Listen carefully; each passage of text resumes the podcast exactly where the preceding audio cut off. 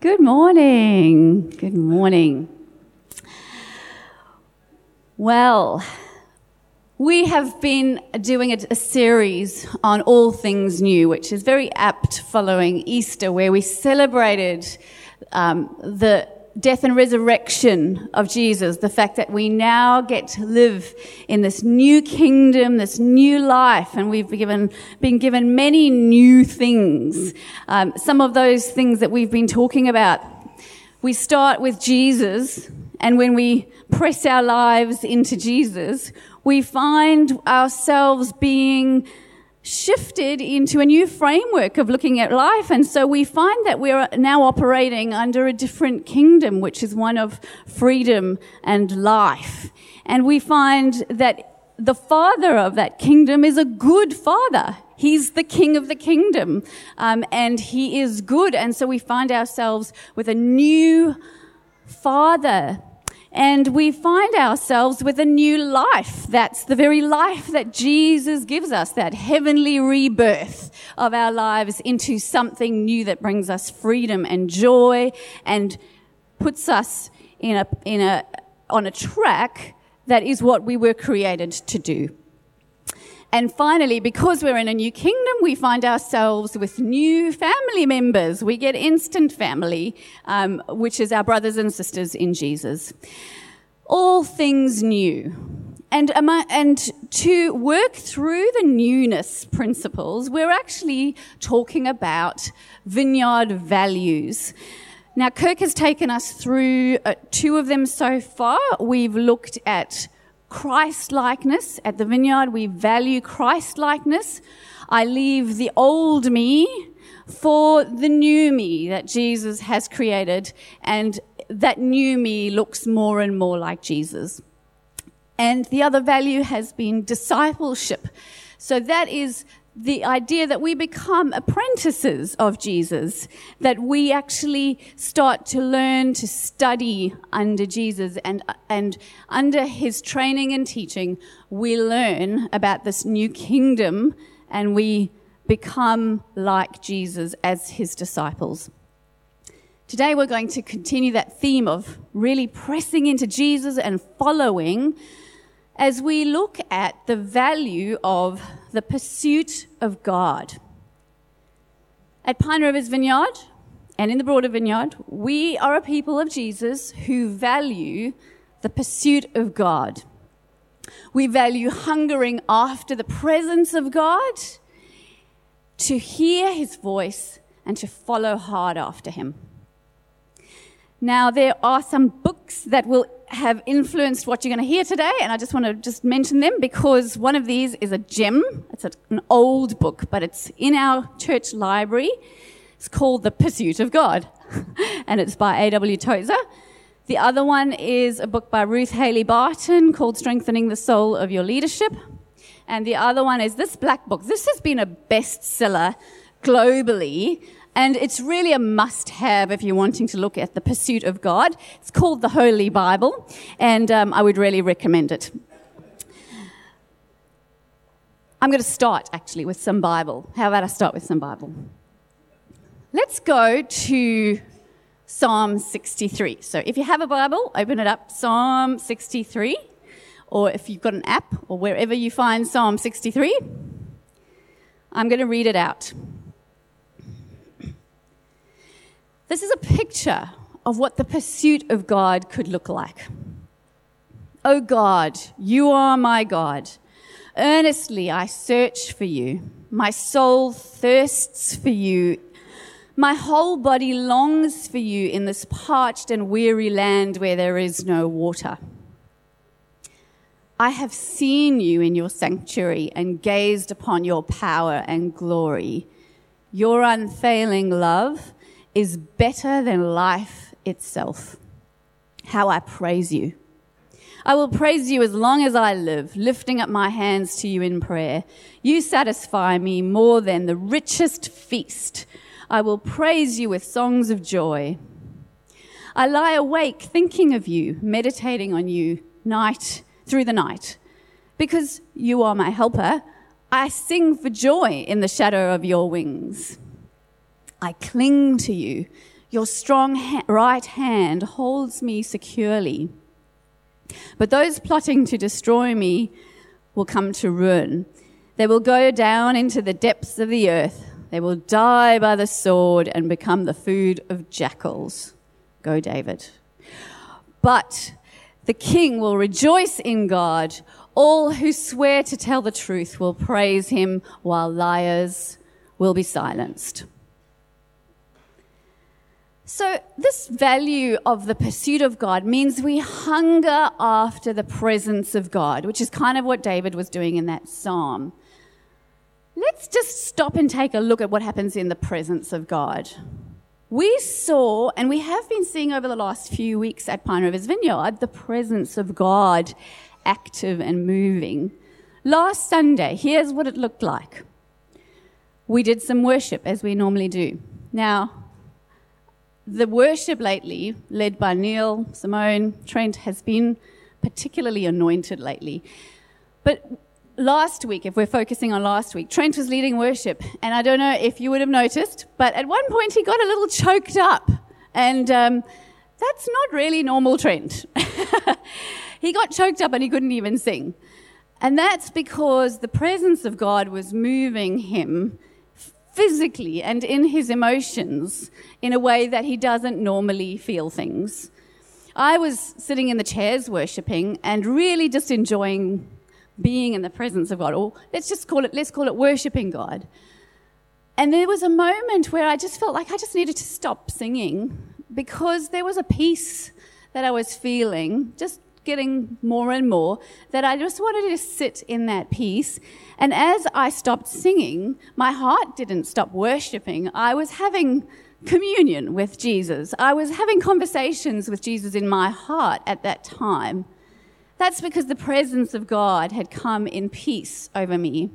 Then we had some prophetic reading of scripture. Now, what's so interesting, why I say prophetic, is because it was someone who was a relative newcomer to our church, doesn't, isn't sort of involved in the whole history of the church, and yet he brought a passage of scripture that is particularly significant and meaningful to this church on a particularly significant day and so it indicated that God was using his people to bring a message to us here as we sat. He was amongst us.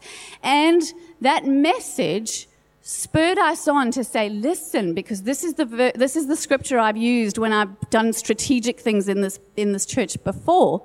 And so Kirk hopped onto that and he invited us to reposture ourselves in the light of what God was showing us, because His presence was here, reposture ourselves to what the work of God was in that moment, to an openness to God for the expansion of what He was doing, to see a little more of what He was doing.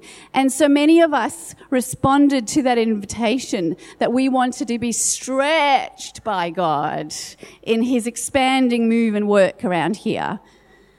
And then Kirk spoke after that, but before that, Jake prayed for him, and Jake asked the Holy Spirit to come on Kirk. Later, Kirk reported that he just felt wave after wave of the Holy Spirit before he spoke. And then on that, in the presence of God, with the presence of God coming on him, he spoke and the words he spoke were breathed on by the Holy Spirit. So they brought us to life. And so we responded after he spoke in, um, in a very big way afterwards, where we said, yes, we want to be disciples of God. And so we came forward, many of us came forward um, to respond to the call to believe, obey, do, grow, duplicate, to be the disciples of Jesus. That's the presence of God. That's not just mechanical things that we're doing. That's God moving amongst us. So what happens in His presence? In the presence of God, we experience His Spirit and we're reminded that He is in us and we are in Him. And the renewing work of His presence starts to call us into more and more of our identity. In His presence, God enlarges our vision. We start to realize that we have wide open space in Him. And He opens that. He sometimes brings us to a threshold of saying, Look, I want to show you the more. Will you step into it? Will you go bigger and deeper? And in His presence, impurities are burned away. This is how that works. There are things in us and amongst us that cannot sit comfortably in the presence of God. And so when the presence of God comes, there is spiritual confrontation because there are things that have to shift and move and get out of the presence of God because they don't belong there. And so we might even find in the presence of God that we become restless or we become uncomfortable. And that can be a call and an invitation to deliverance. And so, in the presence of God, we often see deliverance. All that to say, in His presence, things become new. But the presence of God is not only for special occasions or Sundays. The presence of God is actually something we can experience every day because our Father is near. He cannot be nearer. As we exercise our pursuit of God, we can learn to see Him anywhere. We don't need equipment to see the, the kingdom of God. We don't have to put on a special robe. We don't have to have a special Bible. We can be anywhere. We can be miles away from home. We could be on a sick bed. Doesn't matter where we are. Our Father could not be nearer. We could be in any posture. We could be sitting on a train. We could be kneeling in reverence, or we could be standing in a queue. Our Father could not be nearer. And it can be any time. It doesn't have to be Easter time or Sunday time. It, Sunday mornings. It can be today. It can be tomorrow. It can be the next day. We can be watching for the Father in every moment of our lives and seeking His presence if we're pursuing Him because pursuing him means knowing his nearness and following him then when we see what he's doing. now, just understand that when we talk about pursuing God, we need to know that God actually pursued us first. So he's actually done everything we need to be in relationship with him um, we didn't always have the nearness to Him that we have right now. We once did have a dislocated relationship. We once upon a time, we would have had to go through various rituals to be in the place where we could commune with God. We would have had to maybe do some cleansing and some sacrifices, and we would have had to go to a temple, and we would have had to um, have a priest involved in making us ready and right to meet God. So it wasn't always the case that he was near, as near as he is today. But Jesus has sorted that all out, and that's what we celebrated at Easter. And so now, because of the death and resurrection of Jesus, we now can be so near to him at any time of our day and in anything we're doing. This is not a one way pursuit. As we pursue him, we realize that actually he's always been calling us. There's that song of Solomon, Come away with me, come away with me, my love. That's Jesus. That's God calling to us. His voice is speaking and calling us all the time. And we will be successful in finding him if we, if we listen to that voice and search for it. Because we were in fact made to be in relationship with him. It's what we're destined for. So if we pursue God, we will be successful. We will be successful because we were created to enjoy his presence with him. I love what Tozer said in his book. This is a quote. Being made in his image, we have within us the capacity to know him. In our sins, we lack only the power. The moment the Spirit has quickened us to life in regeneration, our whole being senses its kinship to God and leaps up in joyous recognition. That is the heavenly birth, without which we cannot see the kingdom of God. It is, however, not an end, but an inception. For now begins the glorious pursuit the heart's happy exploration of the infinite riches of the Godhead. That's Father, Son, and Holy Spirit. That is where we begin, I say. But where we stop, no man has yet discovered. For there is in the awful and mysterious depths of the triune God neither limit nor end. Don't you love that? So, this is a journey, and we're learning to pursue God. And it's a never ending journey. There is always more of Him. Something that I found really helpful is to understand that a journey has stages and that we are somewhere in a stage on the journey. So, I'm going to use something from Ruth Haley Barton about the stages of our spiritual journey, just to work out how do we pursue God wherever we find ourselves.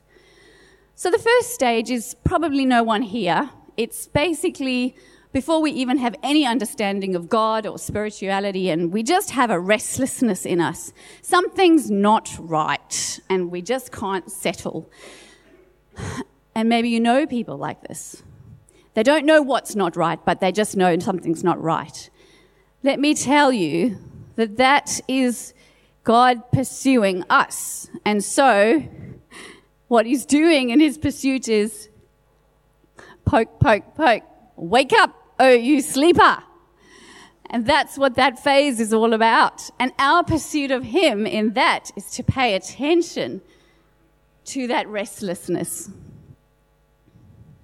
Then we move on to an awareness. Sorry, not that one.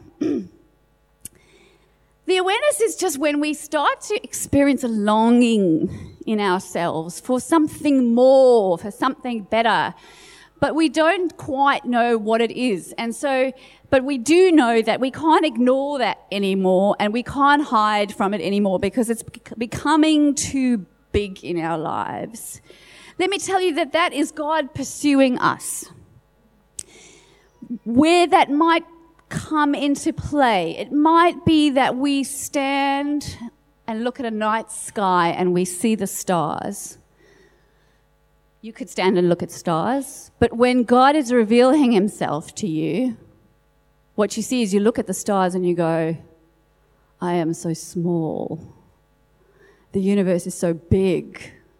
Who am I to think that I could do anything in this world? There must be someone out there that's God's revelation. Or it could just be a sense of a vast emptiness inside. Everything is just so empty. I'm just so empty all the time. There must be more. Or it could even be that a person in the stage has had a spiritual encounter that they can't explain. A flash of light, or they've seen supernatural healing, or they've seen something supernatural and they just don't, they can't explain it. And it's easy to just push it away and go, there must be an explanation. But then in the awareness stages, there must, there must be an explanation.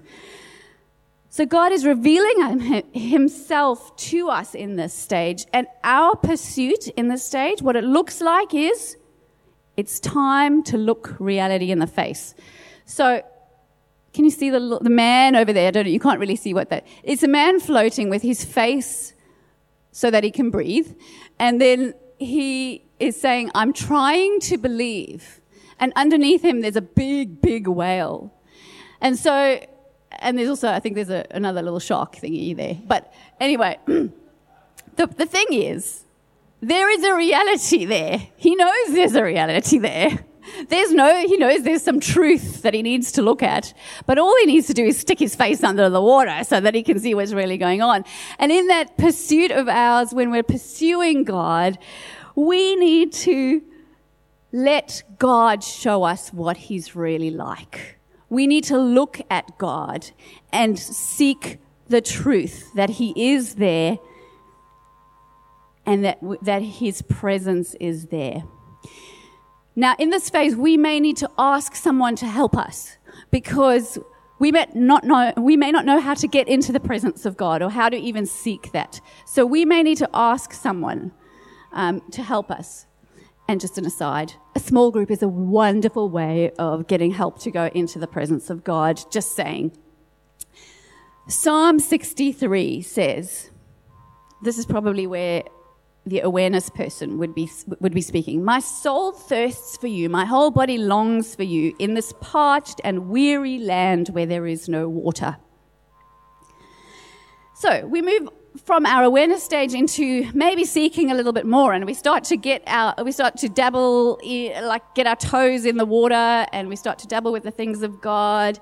And you know what, where we may find ourselves is in chaos we might find complete messiness because what we learn is that we have divided loyalties. So we learn that while my life is here right now, I actually see that thing over there and I want that. But actually, um, when I'm talking about who I'm going to be loyal to, it's going to be this person. But then Jesus is offering that over there and I actually want to be there. And so we find ourselves torn in this chaos that Jesus is bringing into our lives because we want something, that longing is there, but we're not quite sure if we want to embrace the change. And in fact, it has to get to the point where it's too painful to stay where we are so that the best thing for us is to move on to the other thing that God is inviting us into. And it might be that, well, the pursuit of God here would look like Him giving you dreams, dreams of what it could be like. He's starting to say, well, if you just come this way, you could be a whole new person. I could give you a transformed self.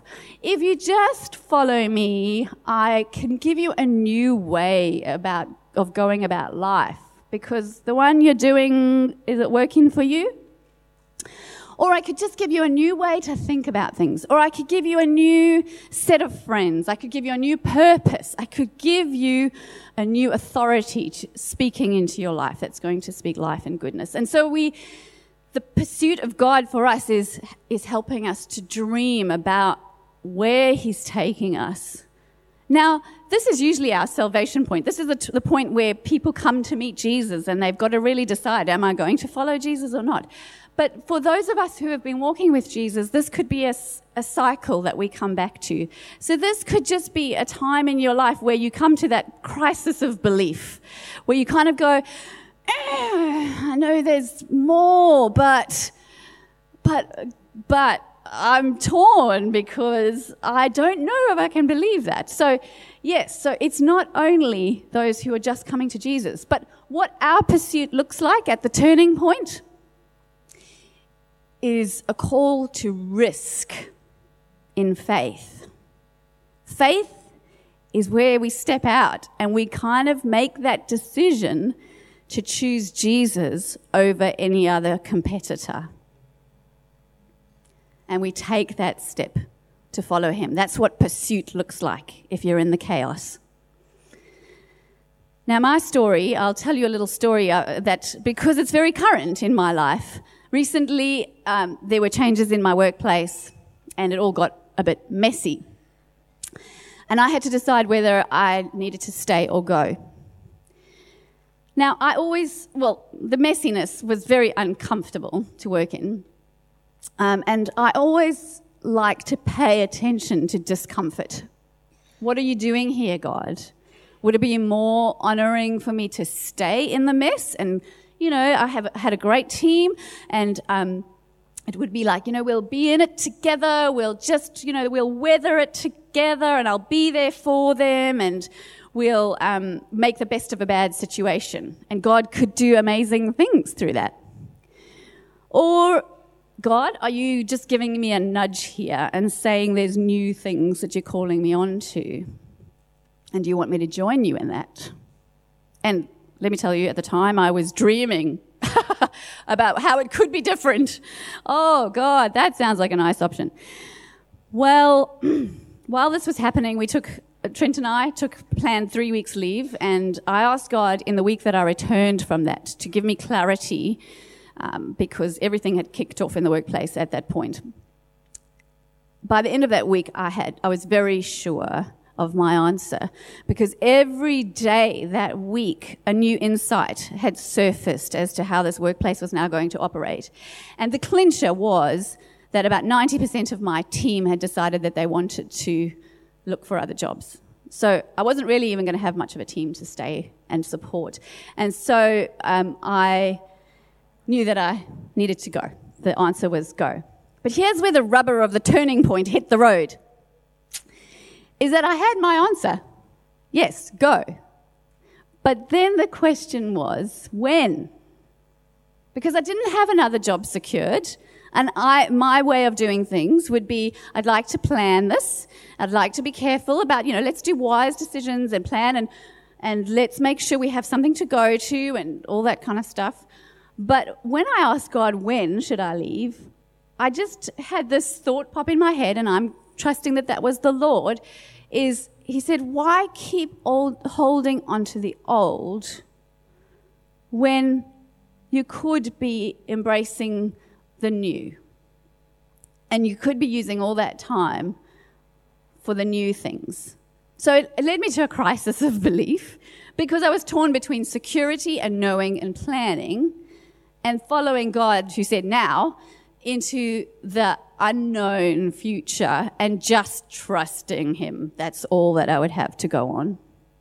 So we took that on board, had conversations with my very generous and caring husband, um, and we had conversations and we shuffled some things around so that we could, so that I could actually stop working for a season um, in that job, continue with my one day a week here at the church, um, and sit and just wait on the Lord for the next, the next vocational step, whatever that is. Because what I realized is that it might not actually even be in the same profession. So, had I not been pursuing God in that, the default would have been simply get another job in the same profession and just keep on keeping on in the same humdrum way.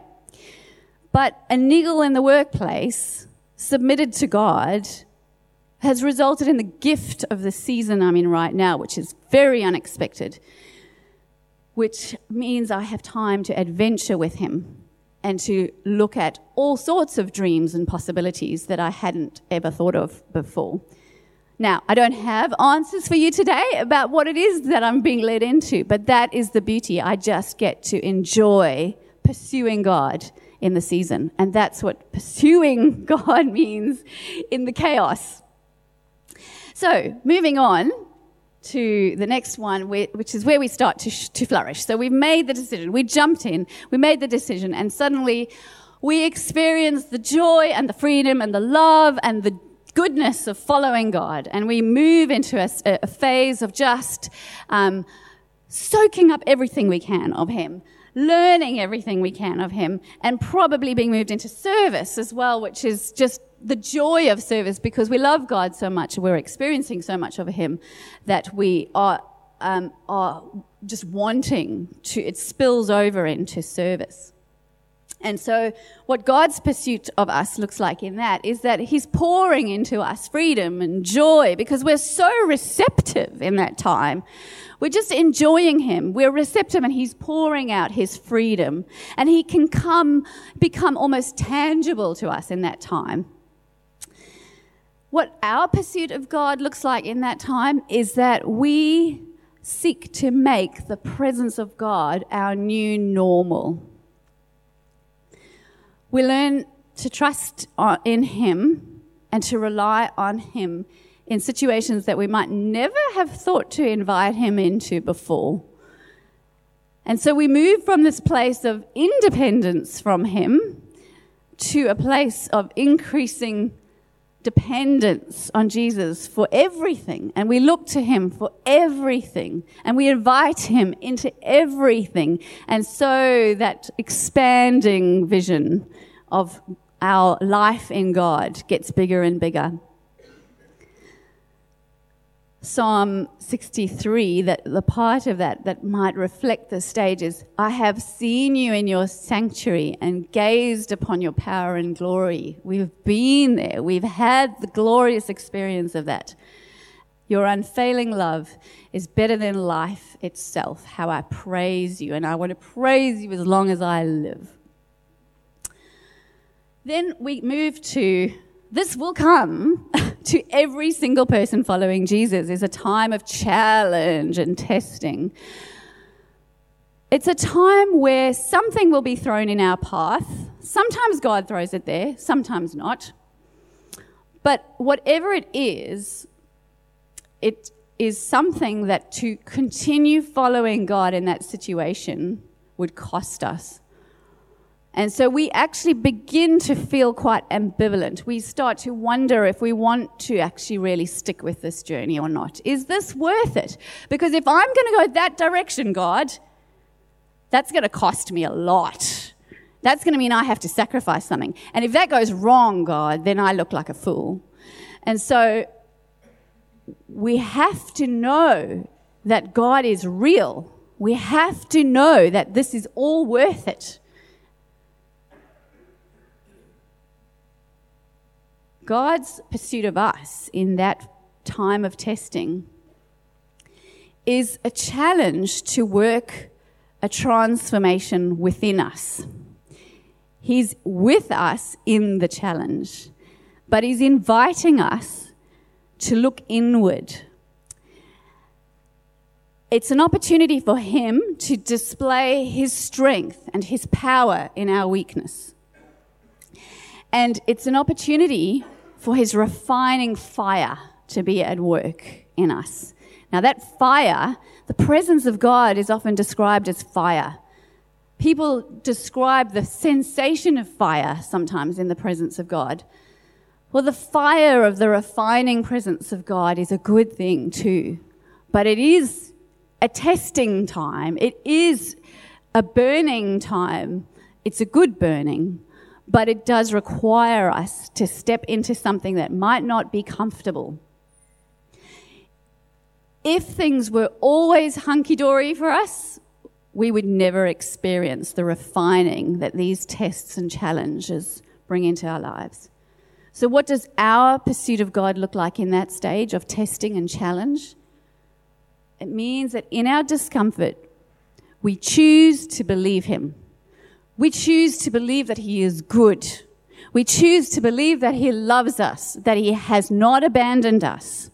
We choose to believe that if we let Him have His way, we will continue in a good path.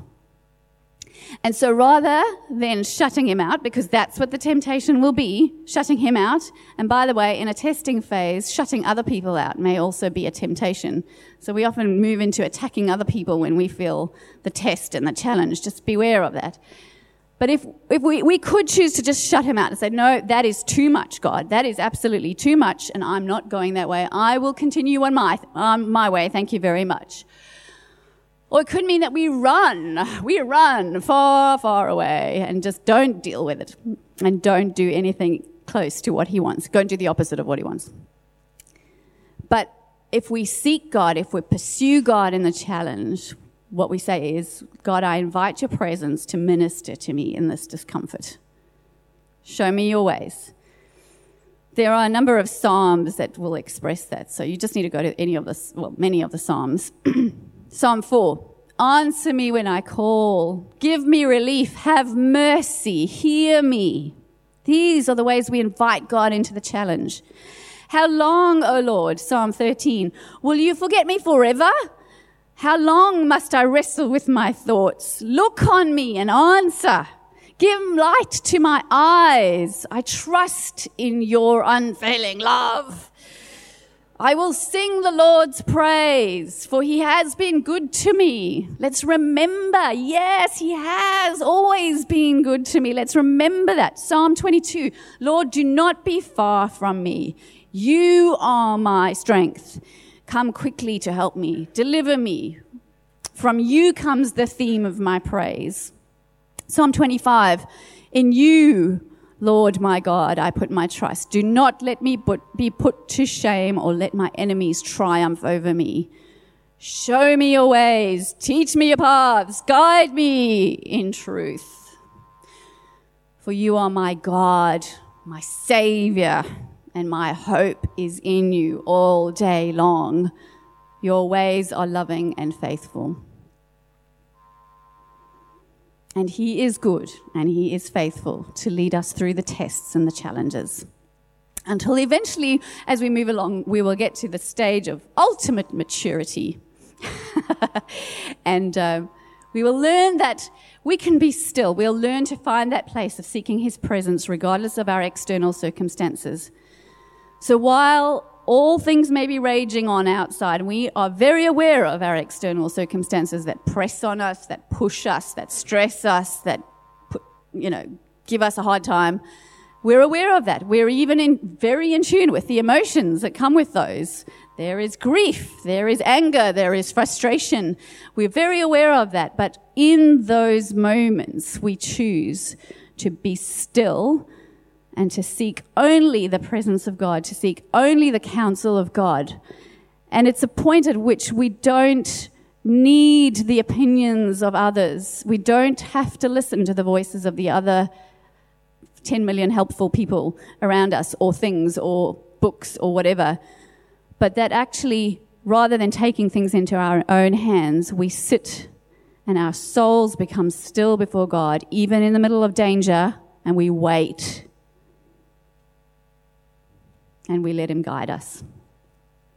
So His pursuit in that is He's saying, Come with me into the Holy of Holies. Come with me right into that most intimate place with me, and let's enjoy each other.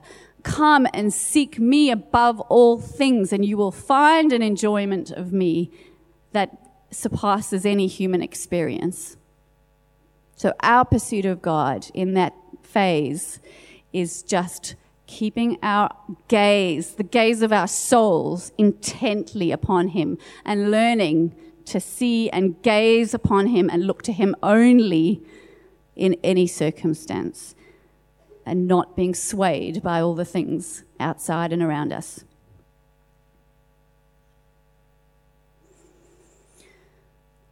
God is at the fixed center of creation.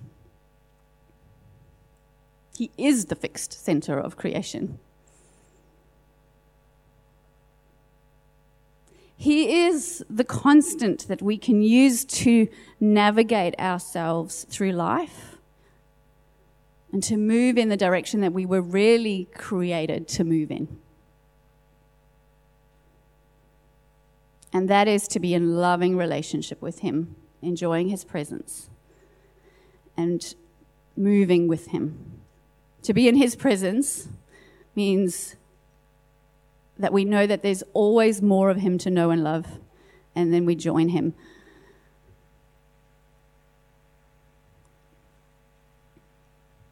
I'll just end with this quote. This is from Nicholas of Cusa, who was a German thinker, very influential as the Renaissance came in but I just love what he says. I've just interpreted it from old old English to something a bit more modern.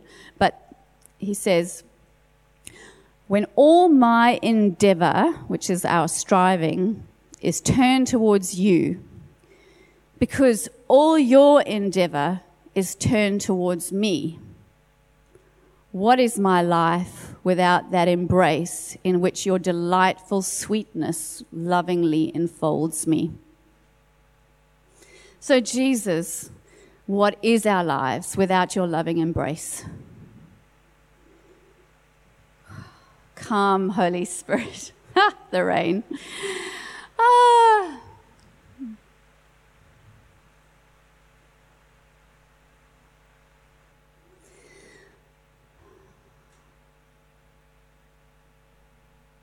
Jesus, would you increase in us that hunger and that thirst to just chase you, to pursue you.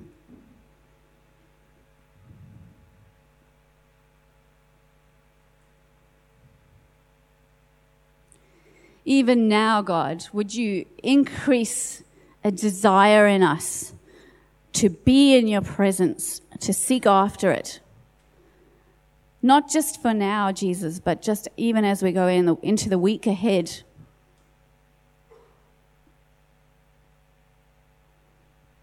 Open our eyes and our ears to see your presence, to hear where you're speaking. And this morning, as we were praying, we were saying there's often a fragrance that comes with the presence of God. So, God, open our noses to smell you. to have that sweet communion, that sweet fragrance. I actually think, I think some of you might experience that this week. Just going to throw it out there. Some of you might experience a, a, very sweet fragrance coming to you out of nowhere during the week ahead. Stop, pay attention. It's the presence of God calling you to, to listen, to enjoy Him. Come, Lord. Show us what you want us to, to do here.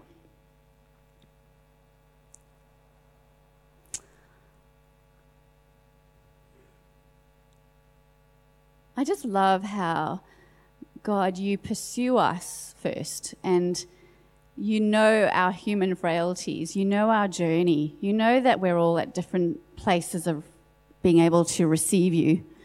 You know that we're all at different places just in our circumstances, and yet you will meet us in every single stage we're at, Lord. We are not too hard for you.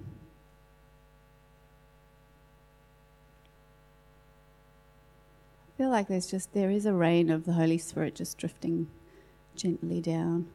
Um, Tozer talks about a, a mist like a mist that descends on us.